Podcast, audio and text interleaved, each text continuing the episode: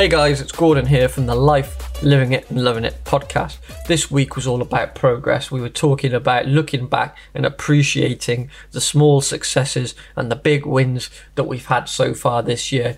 Obviously, we're a quarter of the way through the year, so it's exciting to to see the progress that we've made, no matter how big or how small that progress is. Let's take a moment to just reflect on that and see what we need to tweak to be able to get us to those targets to our goals for the rest of the year. Are there things that we can improve on? Of course, there are. There are always things we can improve on, but let's take a moment to really appreciate that awesome stuff that we've done so far this year. You know, it's been a challenging year with the pandemic, etc., all the changing lockdown rules, uh, you know, with people's businesses being affected, people's lives being affected. It's, it's been a challenging year, no doubt. So, those wins that we have had are even more special and even more important to celebrate um, because it's been such a challenging period. Hopefully, things will become less challenging over the next period as, as we move forward into the year, as lockdowns ease and, and things start opening back up again.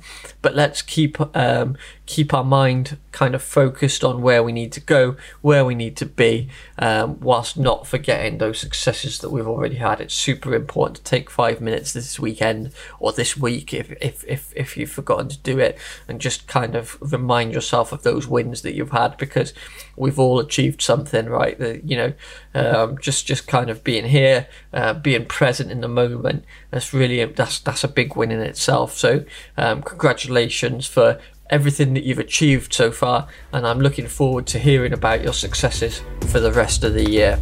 I'll see you all next week. Let's go.